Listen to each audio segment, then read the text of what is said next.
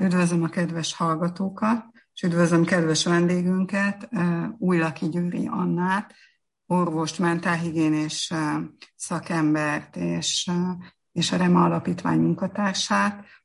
Szervusz! Szervusz! Én is köszöntöm a kedves hallgatókat. Előjáróban talán kezdjük a kedden elfogadott törvénynek a megbeszélésével kicsit. Mint köztudott, ez a pedofiliáról szóló törvény volt, amely időközben kiegészült a gyerekvédelemmel kapcsolatos módosításokkal is. Te hogy gondolod, hogy ez a törvény ez mennyiben jelent előrelépést? Azt gondolom, hogy hogy mivel foglalkozom a pornófüggőség témájával is, én ezt nagyon, nagyon fontos lépésnek tartom. Sokan úgy gondolják, hogy a pornó az tud edukáló hatású lenni, vagy akár még hasznos is lenni. Ezt nagyon sok világi és keresztény kutatás is cáfolja. A pornó az rendkívül romboló és függőséget okoz, és a mostani elérhető mainstream pornó pedig annyira ö, agresszív és ö, különböző devianciákat ö, preferáló, ami, ami nagyon előnyös, hogyha minél nehezebben hozzáférhető a, a gyerekek számára. Ugye nyilván teljesen egy ilyen törvény nem tudja megszüntetni a, a, az ennek való kitettséget, viszont azt gondolom, hogy egy jó lépés, a másik oldalról pedig tudjuk azt, hogy hihetetlenül megugrottak a nemváltások világszerte, tehát mindig is léteztek magukat transzneműként identifikáló emberek, viszont az a, az a fajta, mondhatni, szociális járvány, ami most dúl a fiatalok között, ez a tömeges nemváltás, ez, ez egyértelműen annak, a, annak tudható be, hogy ilyen erős az ilyen irányú gyakorlatilag edukáció nyugaton, skandináv országokban, Amerikában. Úgyhogy azt gondolom, hogy, hogy fontos a gyerekeket megóvni az ilyen jellegű edukációtól idézőjelben hogyan juthattunk el ilyen állapotokig szerinted, hogy tulajdonképpen a nemváltás vagy a transgender ideológia ilyen, ilyen gyorsan és ilyen átfogóan teret tudott nyerni a nyugati országokban. Tehát te miben látod ennek az okát? Ez egy nagyon jó kérdés, és szerintem sokakat nagyon mozgat, hogy, hogy mi az oka annak, hogy, hogy tíz évvel ezelőtt nem igazán beszéltünk transgender témákról, legalább itt Magyarországon biztos nem, de, de Amerikában is 2014-ben volt a Caitlyn Jenner, amikor transznemű nőként hát bújt elő. Ő volt az egyik első ilyen mainstreamé vált transznemű celeb, akinek a, a nyílt szerepvállalása hihetetlenül felgyorsította a gyakorlatilag a transgender ideológia elterjedését, és a másik, másik ami, ami miatt ennyire gyorsan teret tudtak nyerni az LMBTQIA plusz egyre bővülő közösségnek a, az ideológiái, az pedig a, egyértelműen a közösségi média szerepe. Tehát kimutatható, hogy, hogy mióta a Facebook, a Tumblr, a Snapchat és az Instagram megjelent, az Instagram az 2010-ben, azóta hihetetlenül megugrott a, a magukat gender diszfóriával azonosító fiatalok száma, és főleg a lányoké Ennek kapcsán fölmerül a kérdés, hogy tulajdonképpen mi a különbség a gender elmélet és a transgender elmélet vagy ideológia között. Ugyanis a, a jelenleg már egy kicsit összefolynak ezek a fogalmak, hogyha ha egy kicsit tisztáznád azt, hogy milyen hát eszmetörténeti gyökerei vannak ennek az egész folyamatnak, és hogy tudtunk eljutni odáig, hogy tulajdonképpen már nem is gender ideológiáról, hanem transgender ideológiáról beszélhetünk. Igen. Ennek nyilván a... hosszú távú gyökerei, vagy, vagy régó, régre visszanyúló gyökerei is vannak. Igen, a gender ideológia az nem egy, nem egy egységes és könnyen definiálható ideológia, hanem inkább egy ilyen ernyőfogalom, ami, aminek a kezdeteit Simone de Beauvoir, francia filozófus nőhöz köthetjük többek között, akinek egy elhíresült mondata a második nem című könyvében, hogy az ember nem születik nőnek, hanem azzá válik. Ő teljesen külön választotta a, a, azt, hogy hogy a születéskor már meg lenne határozva az, hogy valaki aztán milyen emberré válik. Ő, ő hozzá kötjük a feminizmus második hullámának az elindulását, és, és ő, az ő nevéhez köthetjük a társadalmi nemek elméletét. Tehát, hogy gyakorlatilag a társadalom konstruálta nemi szerepekkel bírunk, tehát ez nem egy, semmilyen szempontból nem egy előre meghatározott, hogy valaki, valaki férfivá vagy nővé válik, hanem ezt egyedül a, a társadalom által ő így élte meg, hogy ránk kényszerített nemi szerepek azok, amik befolyásolják, és ő őről azt kell tudnunk érdemes, hogy ő maga egy biszexuális nő volt, efebofil, ami azt jelenti, hogy 18 éven alatti lányokhoz vonzódott, és többek közt elsőként állt ki az abortusz büntetlensége mellett, és olyan petíciókban is benne volt, mint a szexuális beleegyezési korhatár eltörlése. Tehát ő, ő nagy szerepet játszik abban, hogy hogy elindult egy ilyen társadalmi gondolkodás, hogy, hogy jó lenne, ha, ha újra definiálnánk a nemi szerepeket. A következő fontos személy, akit ismernünk kell, ő pedig John Money. Ő egy pszichológus és szexológus volt. A 60-as évekről beszélünk most. Ő maga egy pedofil ember, és őt nevezhetjük a gender ideológia atyának, mert a gender szót ő használta először emberekre. Ezelőtt csak ez egy nyelvtani kifejezés volt, tehát a szavaknak volt csak gendere. És az ő nevéhez köthetők ezek a fogalmak, amiket ma már úgy használunk, mintha mindig is használtuk volna, a nemi identitás, nemi szerep, szexuális orientáció, fogalmai. És hadd osszak meg egy, egy olyan történetet, amit azt gondolom, hogy minden hallgatónak ismernie kell, aki így gender témában gondolkodik, hogy az ő nevéhez fűződik egy tragikus kimenetelű emberkísérlet, a Reimerikrek története.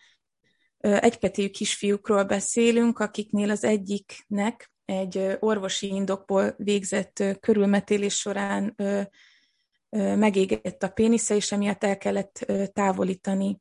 Tehát ez egy, ez egy orvosi műhiba volt, és a kétségbe esett szülők próbálták, próbáltak megoldást keresni, és John Moneyhoz jutottak el, aki azt javasolta, hogy innentől kezdve nem mondják el a kisfiúnak, hogy ő, ő, ő fiúként született, hanem neveljék kislányként, ezt a szülők meg is tették, és annak ellenére, hogy a, a, a kisfiú, akit most Brendának hívtak, nagyon fiúsan viselkedett, verekedett, fiúkhoz vonzódott, így, így nevelték, és a, ahogy nőttek fel az ikrek, John Money különböző hát, szexuális játékoknak tettek ki őket, mesztelen férfiról mutogatott képet Brendának, hogy, hogy így felkeltse a, a, az érdeklődését. Elnézést rosszul mondtam, tehát, hogy lányokhoz vonzódott. Tehát erre meg azt mondta John Money, hogy hát leszbikus hajlamai vannak. Tehát egy ilyen, egy ilyen őrület volt, amit ő, ő művelt ezekkel a kisfiúkkal, és mikor mikor Brenda idézőjelben tinédzser lett, annyira depressziós volt, hogy a szülei végül elmondták neki, hogy ő igazából fiú, és onnantól kezdve rögtön fiúként élt, és felvette a David nevet, később meg is nősült, tehát próbálta, próbált egy újabb műtéttel visszakerülni a, a férfi identitásához, és a, a tragédia része az az, hogy először az ikertestvére lett öngyilkos, és később pedig ő maga is öngyilkos lett, tehát nem, nem tudtak ezzel a, a traumával megbirkózni, és ez John Manit nem tántorította el attól, hogy sikersztoriként írjon könyvet erről az esetről, hogy lám, lehet valakit lányként nevelni, és ez mennyire jól működik, és 65-ben pedig megalapított egy, egy gender klinikát, úgyhogy érdemes tudnunk, hogy innen ered a, a gender ideológia. És amit kérdeztél, a transgender ideológia, az pedig ennek a, ennek a, egy, egy leágazása, mert hogyha gyakorlatilag nem a, a biológiánk határozza meg a nemi identitásunkat, akkor a transgender ideológia szerint külön választható az, hogy, hogy minek születtünk, hogyan prezentáljuk magunkat, kihez vonzódunk, és, és miként identifikáljuk magunkat. És a transgender ideológia azt vallja, hogy vannak olyan emberek, akik rossz testbe születtek. Hmm, ha jól értem, akkor, akkor tulajdonképpen az egész indult a, a, a társadalmi nemeknek a, a, a, a felülvizsgálatával, és akkor ehhez bekapcsolódtak a, a, a, a különböző nemi identitás képviselő ideológiák, illetve mozgalmak, és tulajdonképpen így terebélyesedett ki a feminizmus. Igen, a... Egy ilyen gender mozgalommá, majd, majd ebből nőtt ki egy transgender mozgalom, ami ma már a gender mozgalom mainstream mm, tulajdonképpen vonalának tekinthető, mert úgy tudom, hogy a, a, tehát nagyon sok erről beszéltünk is korábban is, hogy nagyon sok feminista ö, ö, ö, úgymond transzkritikus vonalhoz tartozik, tehát elég megosztott ez az egész mm, most már tényleg ernyő mozgalomnak nevezhető jelenség is ebben a kérdésben. Igen, azt kell látnunk, hogy mindig azt hangsúlyozzák, hogy a, az LMBTQI a közösség, mintha ez egy egységes közösség lenne. Ugye ez egyre, egyre bővült, először csak leszbikusok, melegek jogaiért küzdöttek, majd biszexuálisok.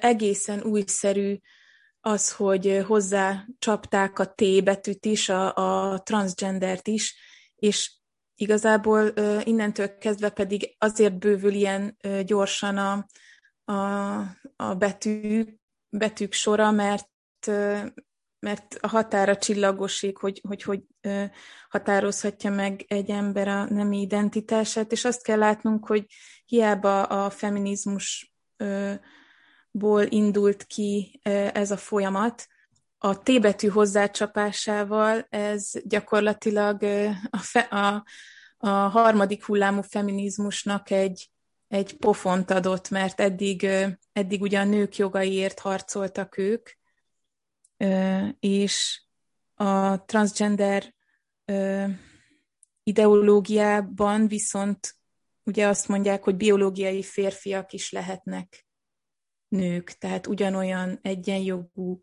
nő egy transznemű nő, mint egy biológiai nő, és ez nagyon messzire vezet, mert ugye Amerikában nagyon sok államban közös mosdó van, versenyezhetnek sportolók biológiai férfiként biológiai nők ellen. Egyértelmű, hogy le fogják őket győzni, és kiszorítják mindenféle ösztöndíjakból, meg, meg hát eredményektől elesnek. Ezen kívül női börtönökbe hihetetlenül megnőtt azoknak a férfiaknak a száma, akik egyik pillanatról a másikra azt mondják, hogy ők nők, és így bejuthatnak a, a női börtönökbe, mint, mint foglyok. Ugye ez a, a különböző visszaéléseknek a, a melegágya. És már, hogy senkinek a vélt nemi identitását nem lehet megkérdőjelezni, és ha jól értem, akkor már vannak olyan államok vagy országok, ahol ha ezt valaki megkérdőjelezi, akkor az nagyon komoly büntetőjogi következményekkel számolhat. Mert ez Igen. Az, mert hogy gyakran felmerül, hogy ez a békés egymás mellett élés, ez miért nem tud megvalósulni, mindenki ilyen a maga hát elképzelései vagy értékrendje szerint, de, de úgy tűnik, hogy, hogy ez ma már nagyon nehezen kivitelezhető. Még, még pedig azért, mert gyakorlatilag az egész, az egész gender ideológia, az sokan, arra sokan azt mondják, hogy ez egy pseudovallás, tehát ugye tudományos alapja nincsen, ez ugyanúgy egy ideológia, egy világnézet, mint a sokak által kritizált zsidó-keresztény világnézet. A marxizmusnak nagyon erős hatása volt benne már eleve a feminista gyökereket tekintve, tehát, tehát a nőknek tulajdonképpen ez a fajta szemletű felszabadítása mögött egy egyértelműen komoly világnézeti, meg ideológiai hát alap, vagy háttér van. Igen, igen, igen. Tehát nem alapvetően nem tudományos megalapozottságú nézetekről beszélhetünk a mai napig, ha jól értem, hanem alapvetőleg mm, ideológiai vagy politikai jellegű mm, hát állásfoglalásról akár. Igen. Az egész nyelvhasználat egy annyira nehéz ügy ebben az egészben, mert, mert már minden szó meg kifejezés olyan szinten ki van forgatva, hogy az ember tényleg folyamatosan keresi a szavakat, hogy pontosan mivel uh, tudja korrekten kifejezni azt, ami, ami, ami az egész jelenséget uh, jellemzi. Igen. Tehát tulajdonképpen világ, tehát ha, ha jól értem, akkor igazán tudományosan nem megalapozott hát eszmerendszerről van szó. Igazából a minden identitás az ugye a, a fejünkben van, tehát a gondolatainkban. Az, az nem egy nem egy velünk született dolog, hanem, hanem fejlődik. És, és éppen ezért, amikor valaki mondjuk azt állítja, hogy ő rossz testbe született, és ő igazából egy nő férfi testbe zárva, akkor ott, ott gondolati szinten lenne érdemes kezelni a, a problémát. Viszont ugye azért nem kezelik problémaként, mert az az alap, alap feltételezés, hogy külön választható a, a a biológiai nemünk, a szexünk angolul, és a, a társadalmi nemünk, a genderünk, és annyira, annyira megszoktuk már ezeket a fogalmakat, hogy szinte meg sem kérdőjelezzük, viszont azt kell látnunk, hogy tényleg az eredeti cél az a, az a nők felszabadítása, a nemi szerepek újraírása, a, úgymond a heteronormatíva eltörlése, tehát hogy ne, ne tekintsük a, a heteroszexuális kapcsolatokat a, a homoszexuális kapcsolatoktól eltérő értékűnek, nem, nem szabad értéket, értékkülönbséget tenni ezek között, valamint egy neomarxista ideológia, ami nem, nem osztály alapon, nem vagyoni alapon, hanem nem, nem így határoz meg elnyomókat és elnyomottakat, hanem gyakorlatilag identitás alapon, tehát ugye az alap feltételezés, hogy a férfiak elnyomták a nőket, ezt valahogy meg kell szüntetni. Ezt ebben a Simon de Beauvoir például abban látta ennek a megszüntetését, hogy a különbségeket teljesen töröljük el férfi és nő között, tehát ez mind csak társadalom alkotta különbség, egyébként nem lenne közöttünk semmilyen, és akkor így szépen, szépen eszkalálódott ennek a, az ideológiának az útja. Ha, ha visszatérek, én egy picit visszatérnék még így a, a pszichiátria vagy pszichológia oldaláról, hogy régebben azért más volt a hozzáállása. Már ha ugye tudományosan akarom megközelíteni ezt az egész kérdést, leginkább ezeken a területeken lehet megközelíteni, és hogy régen más volt a hozzáállása az ilyen jellegű problémákhoz, identitás problémákhoz, mint ma, és ez a változás, ha jól tudom, tudományosan nem nem igazolható ez a hozzáállásbeli változás. Ahogy a, a homoszexualitásnál is egy szavazás döntött arról pszichológusok között, hogy kezelendő problémaként tekintsük, vagy egy, egy heteroszexualitással egyenértékű dolognak, és gyakorlatilag erős-erős lobby nyomás volt az, ami miatt egy, egy nagyon szoros szavazás normalizálták a homoszexualitást pszichológusok,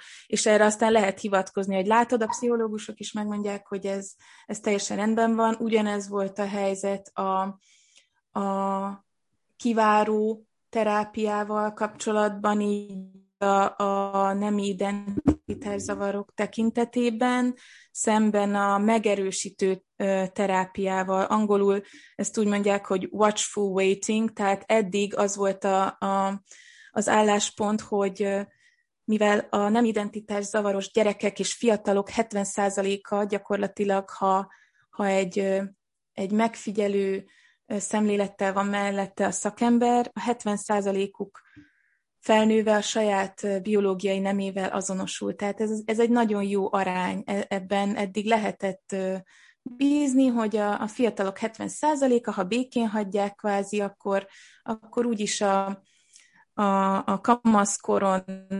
átesve, ami, ami azért egy nem könnyű időszak, mégiscsak megtalálja önmagát a saját nemében. A többiek közül többen homoszexuálisok lettek, és néhányan pedig, néhányan pedig valóban megmaradtak a nemi identitászavarukban. Manapság viszont nyugaton ezt, ezt, ezt tiltja a, a gyakorlat, hogy, hogy egy pszichológus, egy szakember így álljon hozzá a, a pácienséhez. Egyedül a megerősítő, az affirmative care az, ami, ami megengedett számukra, tehát hihetetlenül bekorlátozza a pszichológusok lehetőségeit, az, hogy egyedül megerősíteni lehet a fiatalt a nemi identitásában, támogatni. És Amerikában, több államban nem is szükséges szakember véleménye ahhoz, hogy mondjuk elkezdhessen valaki egy hormonkezelést. Tehát sőt, nem csak, hogy szakember véleménye nem szükséges, még szülői beleegyezés sem szükséges ahhoz, hogy egy tini lánynak elkezdjék adni a tesztoszteron. Tehát itt azt gondolom, hogy túléptünk a, a józanésznek a, a korlátain, és, és egyértelműen egy lobby tevékenység eredményét látjuk ebben. Ha jól értem, ha egy gyerek maga bemegy mondjuk 12 évesen egy klinikára, és azt mondja, hogy neki problémái vannak a nemével, és ő szeretne hormonkezelést, akkor, akkor ez gyakorlatilag ma már vannak országok, jól értem, USA, Anglia, akár Kanada, ahol ezt gyakorlatilag különösebb fenntartás vagy szakmai kontroll nélkül ezt ő megkapja. A, abban vagyok teljesen biztos, hogy Amerikában több államban 15 éves korában, ha besétál mondjuk a Planned Parenthood, ugye ők a legnagyobb abortusz ö, ö, klinika Amerikában a Planned Parenthoodhoz, 15 évesen szülői beleegyezés nélkül első alkalomra, tehát oda megyek, hogy én, én igazából férfi vagyok, első megjelenésre kiadják neki a tesztoszteront.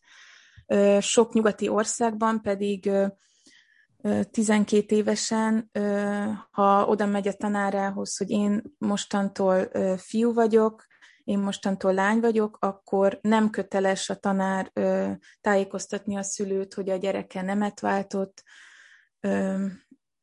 hanem elkezdheti az ellenkező néven szólítani.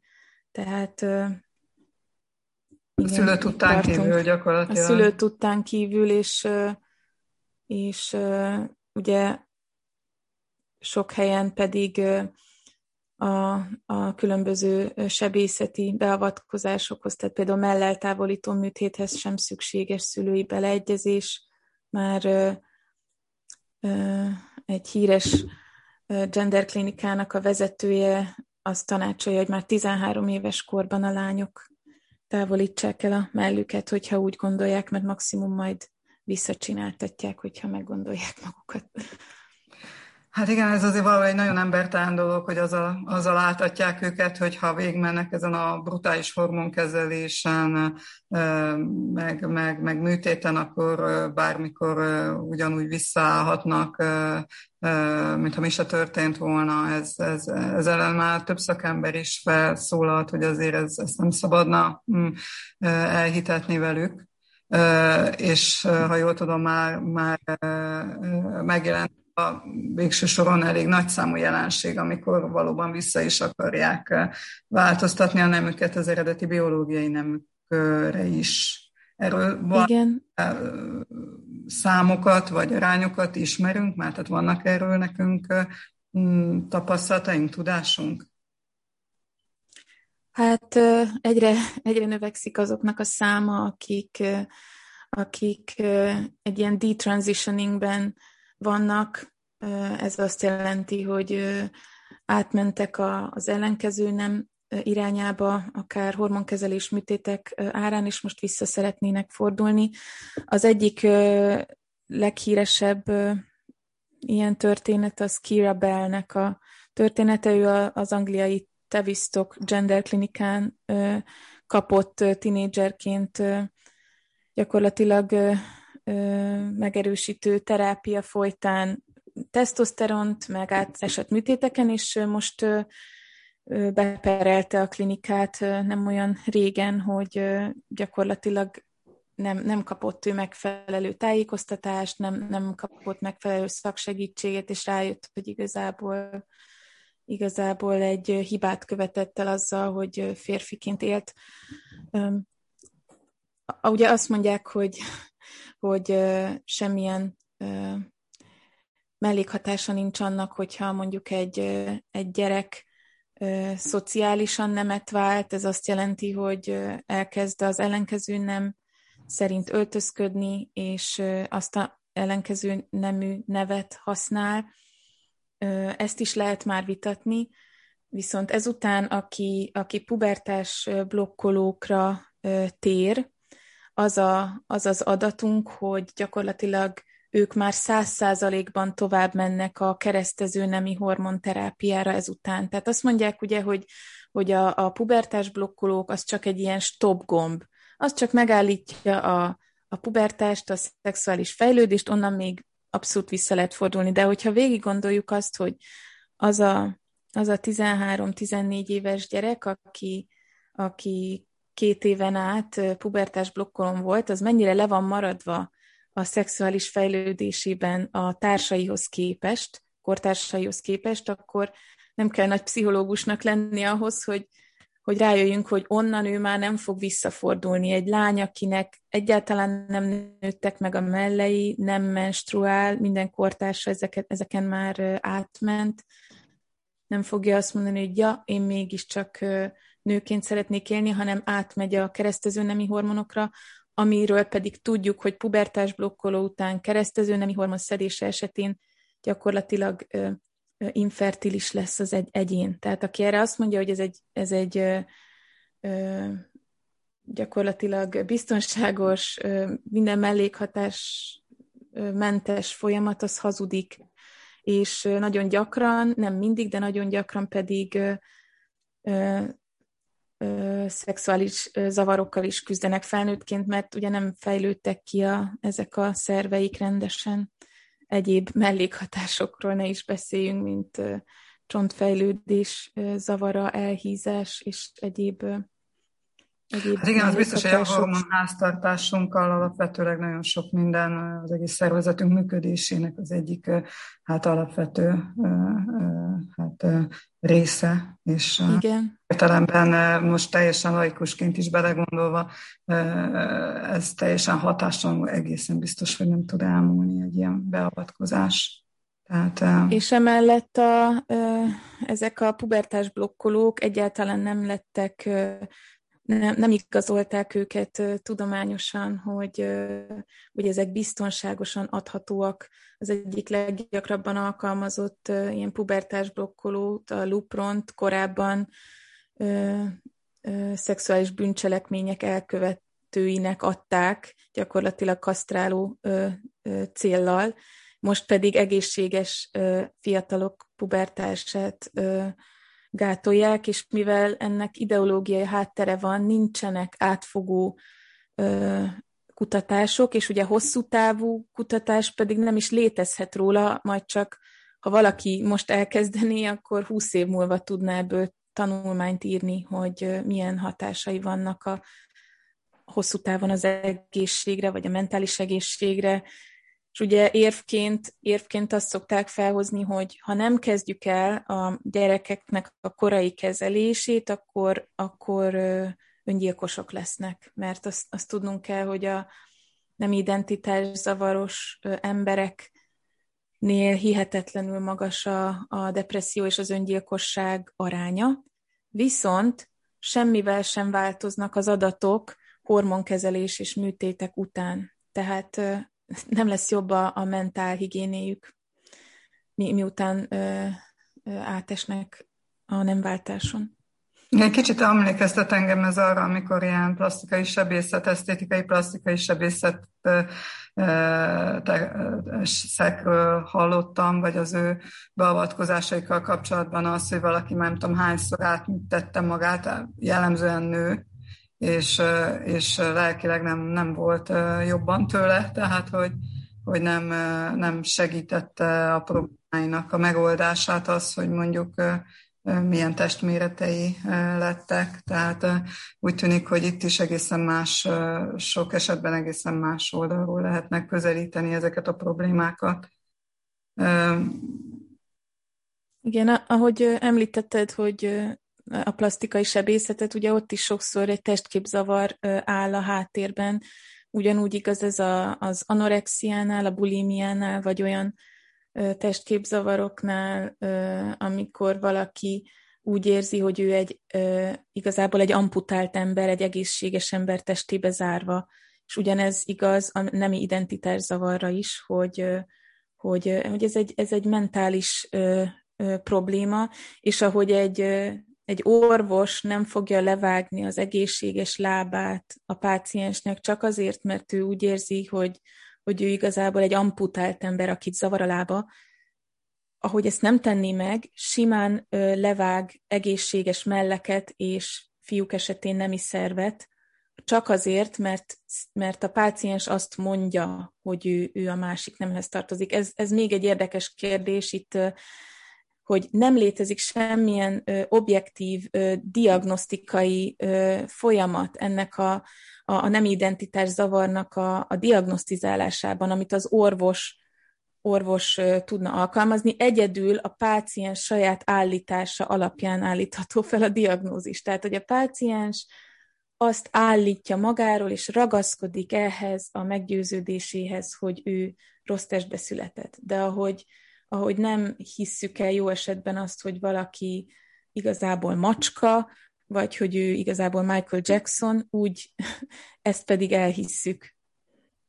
Említetted, Igen. Hogy, hogy nem is tudom, elég komoly számokat, hogy hogy megugrott az elmúlt tíz évben ezeknek a, a gyerekeknek a száma. Ez, ez nevezhető egy, egy, egyfajta divatos trendnek is, hogy a, a tehát, hogy a társadalmi közeg annyira támogató lett, vagy ösztönző lett ebben, hogy, hogy, hogy ez is elősegíthette a, a, különösen a fiatal lányoknak a, a, a, a számának a megugrását ebben a, ebben a jelenségben? Mindenképp. Igen. Ez, ez úgy, úgy nézett ki eddig, hogy, hogy 2007 előtt gyakorlatilag nem is volt tudományosan leírt ö, ö, eset arról, hogy ö, tehát átfogó tanulmány nem volt arról, hogy, hogy lányok nemet akartak volna váltani. Tehát eddig ugye az elmúlt száz évből van adatunk, nem identitás zavart az elmúlt száz évben diagnosztizáltak. Gyakorlatilag elsőprő többségben voltak a nemi identitás zavaros fiúk, akik kettő és négy éves koruktól kezdve érezték ezt. Ennek ugye megvan a pszichoszexuális oka, hogy miért ebben az életkorban, ugye ez az életkor az, amikor megalapozódik a nemi identitás. Ekkor kéne egy kisfiúnak tudni az anyukája oldaláról átállni az apukája oldalára, hogy így mondjam, és megerősödni abban, hogy igen, én fiú vagyok. Hogyha ez sérül, akkor jöhet a nemi identitás zavar, és éppen ezért ez ez eddig szinte kizárólag fiúkat érintett, akik férfiként felnőve, aki, aki nem tudott aztán a saját nemével azonosulni, ő, be, ő belőlük lettek a transzexuális, régen így hívtuk, most már transgendernek mondjuk férfiakat. És egyáltalán nem volt példa arra, hogy tini lányok, akiknek gyerekkorában egyáltalán nem volt nemi identitás zavaruk, most hirtelen rájönnek arra, hogy ők igazából férfiak, és, és kereshetjük ennek az okát. Abigail Schreier írt ebből egy könyvet, amit nagyon tudok ajánlani, az a cím, hogy Irreversible Damage, tehát a visszafordíthatatlan kár, The Transgender Craze Seducing Our Daughters, tehát a, a transgender őrület, ami, ami behálózza a lányainkat, ebben ír egy, egy ilyen rohamosan gyors nemi identitászavarnak nevezett dologról, ami most valóban a közösségi média megjelenésével ilyen exponenciálisan meg, megnövelte a nem váltást igénylő lányok számát, és hogy miért lehet ez? Azért, mert a tini lányok eleve mindig is egy olyan csoport volt, akikre hihetetlen erős hatással van a kortás csoport, tehát éppen ezért működnek a, az úgynevezett ana oldalak, az anorexiás oldalak, tehát az anorexia, a bulimia, a vagdosás, ezek az önbántó ö, trendek, ezek, ezek is a tini lányok ö, között dúlnak, és gyakorlatilag ez is egyfajta önbántás, amikor azt mondom, hogy, hogy levágatom a melleimet, és, és gyakorlatilag ugyanúgy, ugyanúgy terjed tini lányok között, mint, mint ez a többi trend, és azt is kell látnunk, hogy, hogy olyan adataink vannak, hogy a most élő tini lányok hihetetlen mentál higiénés krízisben vannak, tehát olyan magas depressziós és szorongásos adataik vannak, amiket még soha nem írtak le, és igazából nem olyan nehéz belegondolni, hogy ezen kívül a közösségi média miért, miért lehet hatással arra, hogy egy lány úgy dönt, hogy ő nem, igazából nem azonosul a nőiességével, hogyha megnézzük, hogy milyen, milyen nők vannak a közösségi médiában, milyen akár plastikázott bombanők, szinte pornószínésznő tökéletességű képekkel a, az Instagramon, akkor elképzelünk egy éppen a pubertás elején lévő kislányt, akinek diszkomfortos, hogy elkezdett nőni a melle, adott esetben nem elég gyorsan ö, válik nőiessé, vagy úgy érzi, hogy...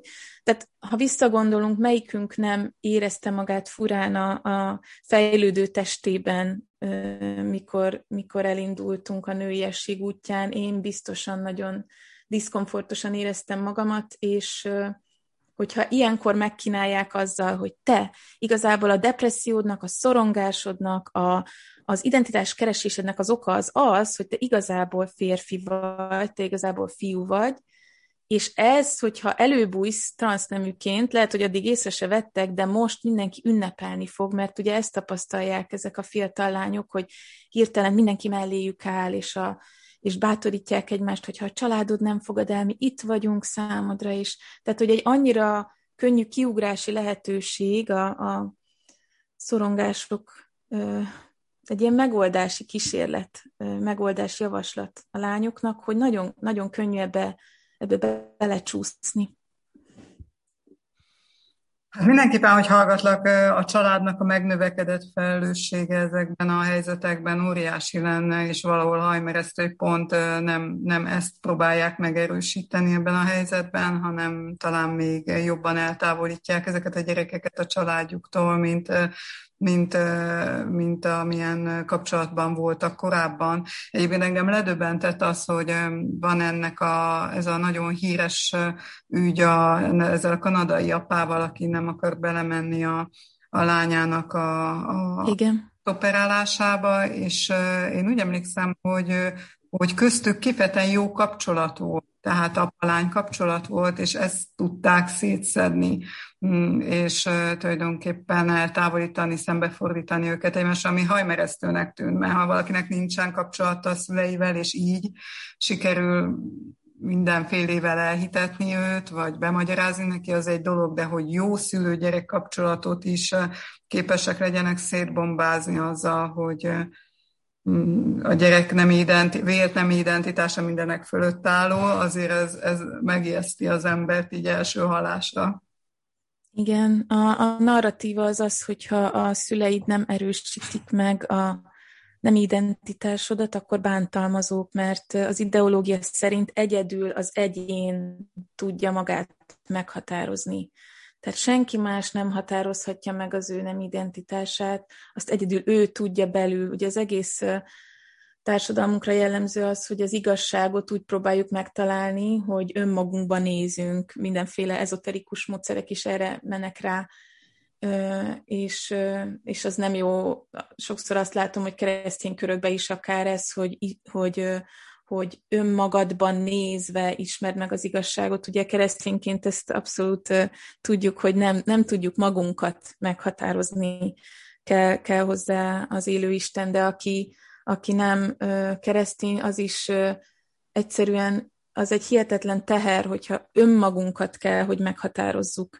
És, és itt ezt, ezt kell látnunk, hogy ezért tudják el választani a szüleiktől ezeket a gyerekeket, mert elhitetik velük, hogy, hogy, hogy bántalmaz téged a szülőt, hogyha nem ismer el téged annak, aki vagy.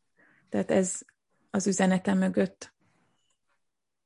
Hát gyakorlatilag kiforgatása minden korábbi, hogy mondjam, értéknek vagy ideának, mert hogy alapvetően az elfogadásra épülő szeretett kapcsolatoknak nagyon nagy jelentősége lenne, csak úgy tűnik, hogy mindenfajta emberi értéknek valami teljes fonák értelmezésével kerülünk szembe. Tehát, hogy nagyon elgondolkodható ez az egész igen.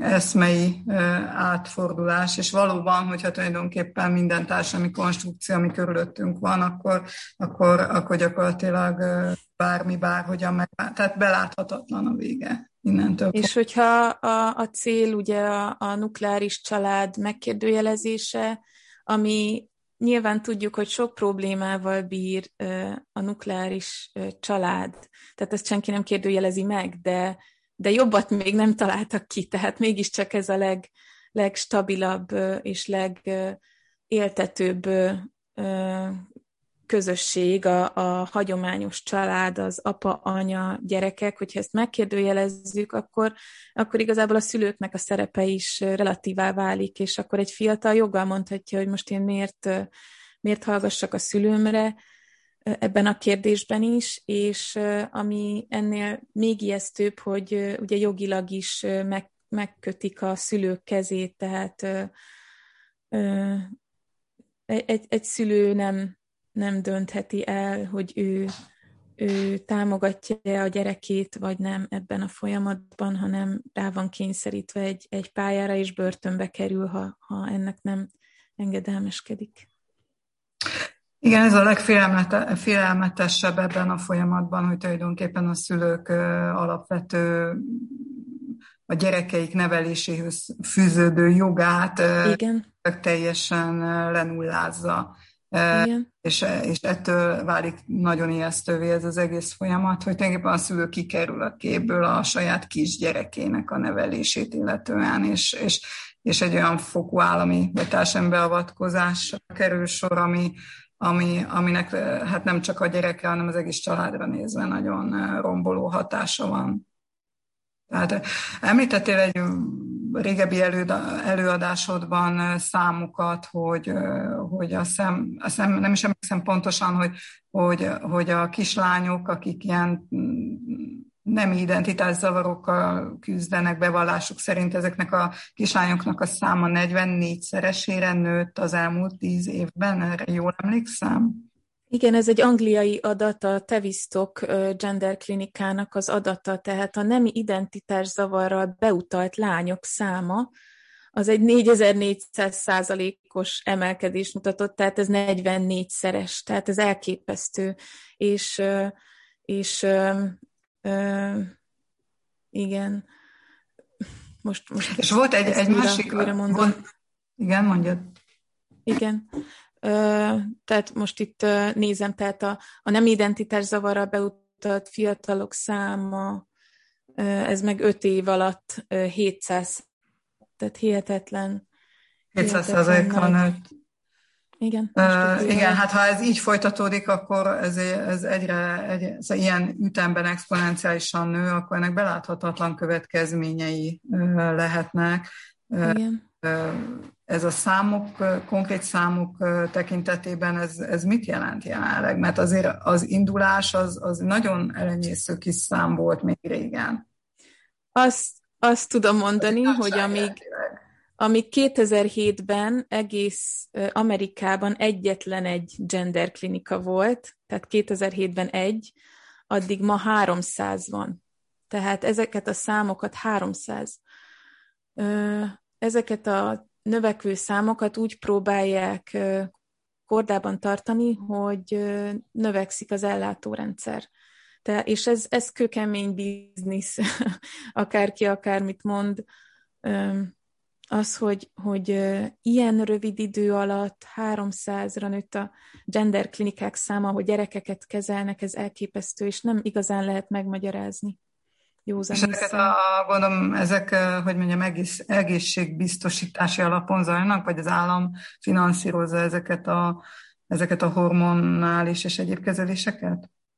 Vagy ez hogy zajlik? Ezek nagyon ö, egészen pontosan ö, nem látok bele, viszont ö, hihetetlen drágák ezek a például egy-egy, egy-egy műtét, az hihetetlen drága. Tehát sokan ugye nem is engedhetik meg maguknak ezeket a nem váltó műtéteket. Tehát akiket látunk a YouTube-on, mert sajnos beírjuk, hogy transgender woman, millió youtuber kijön, akik ilyen tényleg biológiai nőket meghazudtoló szépséggel bírnak,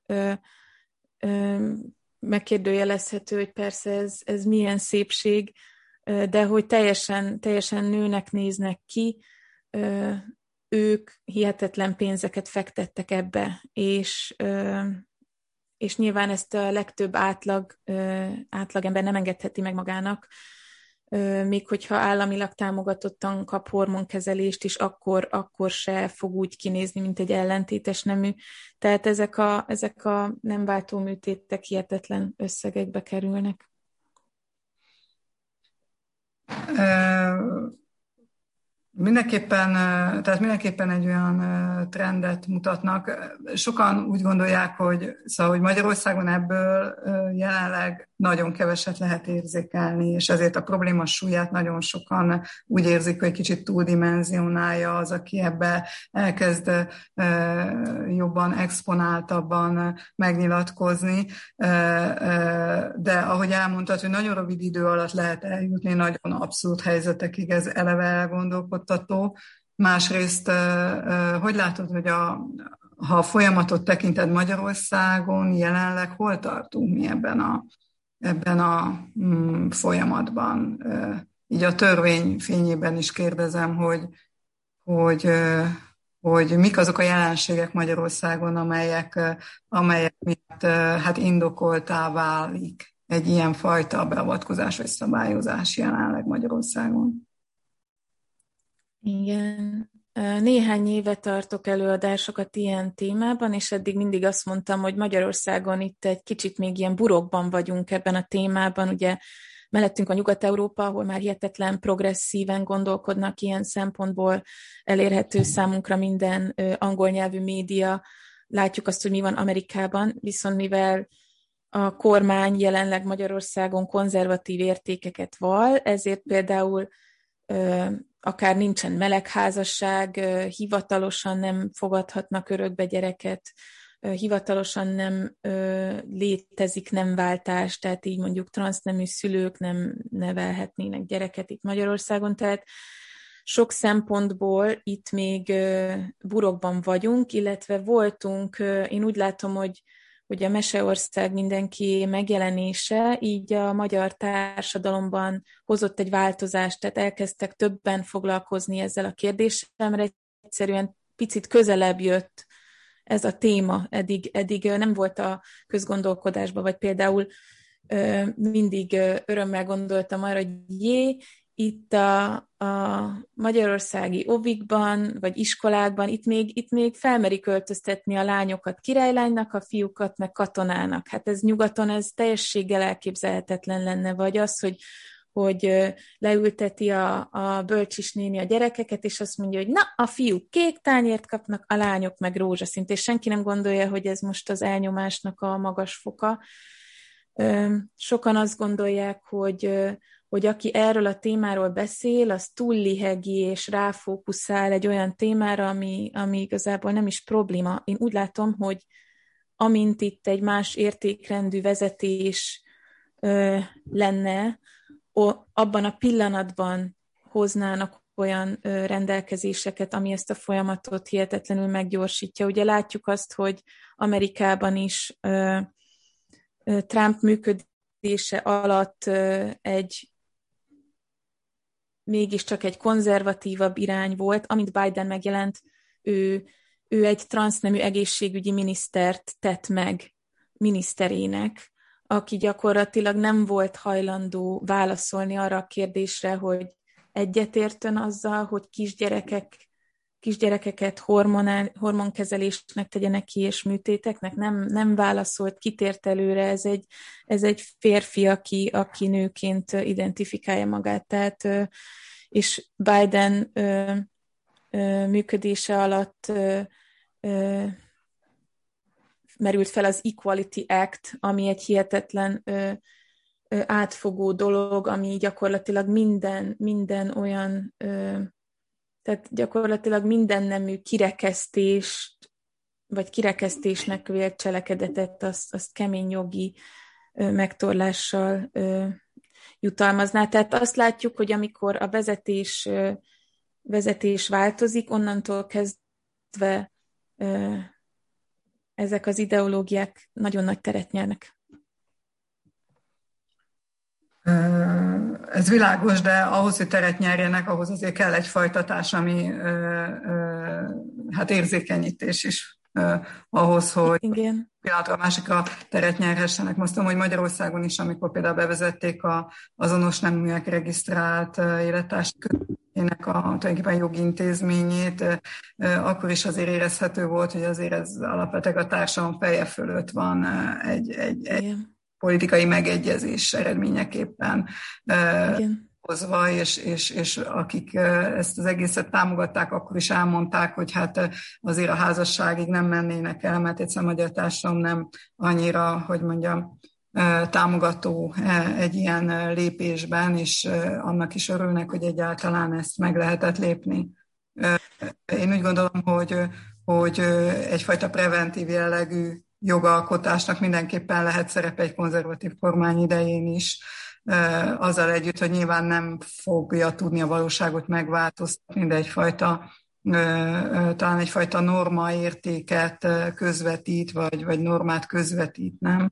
Én, én gyakorlatilag ezt, ezt szerettem volna kifejezni, hogy, hogy nagyon nagy szerepe van a, a kormányoknak abban, hogy milyen irányba halad ez a, ez a téma, mert hiába, hiába van az, hogy igen, a magyar társadalom konzervatívabb, és például az amerikai társadalom liberálisabb, nagyon-nagyon-nagyon sok ember nem ért egyet azzal, ami ott folyik. Tehát, és nem tudnak mit csinálni, mert a, a, a, a kormányzat viszont, viszont törvénybe vezet dolgokat. Tehát, hogy ezzel csak azt szeretném mondani, hogy a, a progresszívebb társadalmakban sem egy egyértelmű elfogadás van ezekkel a témákkal kapcsolatban, csak rájuk, rájuk erőltettek dolgokat. Ha megnézzük, ugye az amerikai választások is mennyire szorosak voltak, hát körülbelül a fele ott az, az embereknek nem ért egyet ezzel a progresszív irányjal, de nem tudnak mit csinálni, tehát ilyen szempontból azt gondolom, hogy Magyarországon kivételes helyzetben vagyunk. Itt tényleg csak egyfajta útjelző lehet egy jogszabály, de igazándiból nagyon, hogy mondjam, a folyamatokat megtörni, hát jogi úton úgy gondolom, hogy nagyon nehéz. Nem tudom, hogy fontos szerepe van, de, de, de nem a jog asztala feltétlenül ezeknek a folyamatoknak talán a, a feltartóztatása, vagy nem ez a fő ö, ö, szereplő lehet talán. Öm, igen, a, azt, azt gondolom, hogy a, a gyerekeket védeni viszont nagyon, nagyon erős szerepe van a jognak, mert, mert Magyarországon nem, nem ö, ö, kezelhetnek ö, kisgyerekeket ö, ö, tesztoszteronnal, nem, nem tehetik őket ö, fogamzásképtelenné, úgy, hogy ezt az állam aláírja, hogy ez egy jó dolog, ezt csináljuk. Tehát nyilván a, a, a társadalmi folyamatokat feltartóztatni nagyon-nagyon-nagyon lehetetlen ö, vállalkozás, mégis, hogyha egy kormányzat azt mondja, hogy ezt tartjuk, ö, ez, ez a norma rendszerünk, ez az, ami, amiben gondolkodunk, az, az hihetetlenül protektív hatással bírhat, mivel tudjuk, hogy amikor már óvodákba bemennek azzal, hogy felvilágosítják őket, hogy, hogy igazából volt egy ilyen eset, hogy tegyék fel a kezüket a, a fiúk, mondták egy ilyen, egy ilyen érzékenyítő órán, és amikor feltették a kezüket a kisfiúk, akkor utána azt mondták nekik, hogy hát, igazából ez nem teljesen így van, és akkor előadták nekik, hogy igazából ugye a gender az egy spektrumon mozog, és csak te tudhatod, hogy igazából ki vagy. Tehát ez olyan szinten kártékony, hogy azt gondolom, hogyha ezt szabályozzák, hogy bizonyos ideológiákkal ne lehessen bemenni óvodákba és iskolákba, akkor, akkor az egy fontos lépés. Még, még azt tenném hozzá így a, a szexuális neveléssel kapcsolatban, hogy azt gondolom, hogy bármilyen jellegű ö, szexuális ö, ö, neveléses óra előtt a szülői beleegyezést kellene kérni, tehát akár konzervatív, akár progresszív, a szülő tudjon róla, hogy akarja-e azt a fajta szexuális nevelést a gyerekének, vagy nem. Tehát azt gondolom, hogy, hogy a mostani meghozott törvény mellett szükség lenne arra, hogy mielőtt egy bármilyen, akár tök jó, vagy általunk jónak gondolt szervezet bemegy, és elmondja, hogy ő hogy látja a szexualitást, azelőtt minden egyes szülő tudjon arról, hogy az ő gyereke mit fog kapni, mert most számunkra keresztényként kedvező a, a klíma, tehát hogyha a kormány egy ilyen rendelkezést hoz, hogy nem mehetnek be LMBTQ érzékenyítéssel, akkor azt mondjuk, hogy hú, de jó, csak mit fogunk akkor csinálni, hogyha, hogyha fordul a kocka adott esetben. Tehát azt gondolom, hogy ez még egy fontos lépés lehetne, hogy, hogy a szülő, szülő dönthessen arról, hogy neki az iskolába azon túl, hogy a szaporodást megtanítja a biológia tanár, mit mond a, a nem identitásról, szexualitásról. Hát korábban egyébként ö, általános nézet volt ezzel kapcsolatban, hogy az iskolák igazándiból a feladata ugye a biológia, meg az anatómia, meg, meg hát a, tulajdonképpen a szaporodásnak a, a biológiai ismereteinek az átadása, és az erkölcsi, meg a morális részét azt a családokra bízták. És Igen. mondjuk az utóbbi időben már mind a két oldalról inkább csak a fogamgátlásra egyszerűsödött le ez az egész gondolatvilág, ha egyáltalán fordítottak el figyelmet de, de az biztos, hogy ez a fajta szemlélet, hogy valahol talán a család lenne a legkompetensebb arra, hogy a gyerek, a gyerek szerintem az intimitás, meg a, a, tehát a szexuális nevelés az gyakorlatilag a születésünktől kezdődik abban a családban, közvetve közvetlenül, amiben beleszületünk és fejlődünk, amit látunk magunk körül, tehát valahol ez mégiscsak az elsődleges terep, az, az mégiscsak ott lenne. Tehát lehet, hogy érdemes egyrészt a szülők véleményét, bevonását, és a szülők valamilyen fokú hát felvilágosítását is bevenni, mert ebben tényleg régóta el vagyunk maradva, hogy, hogy, hogy a szexuális kultúráját a társadalomnak úgy összességében sem ártana egy kicsit fejleszteni talán. Igen, igen, igen. Hát nagyon szépen köszönjük a, a beszélgetést. Mm, ez a törvény ez most különös aktualitást adott neki. Köszönjük a kedves hallgatóknak is a figyelmét, és neked is, annak köszönjük a, az együttműködésedet és a beszélgetést. Szeretettel, és én is nagyon köszönöm a lehetőséget.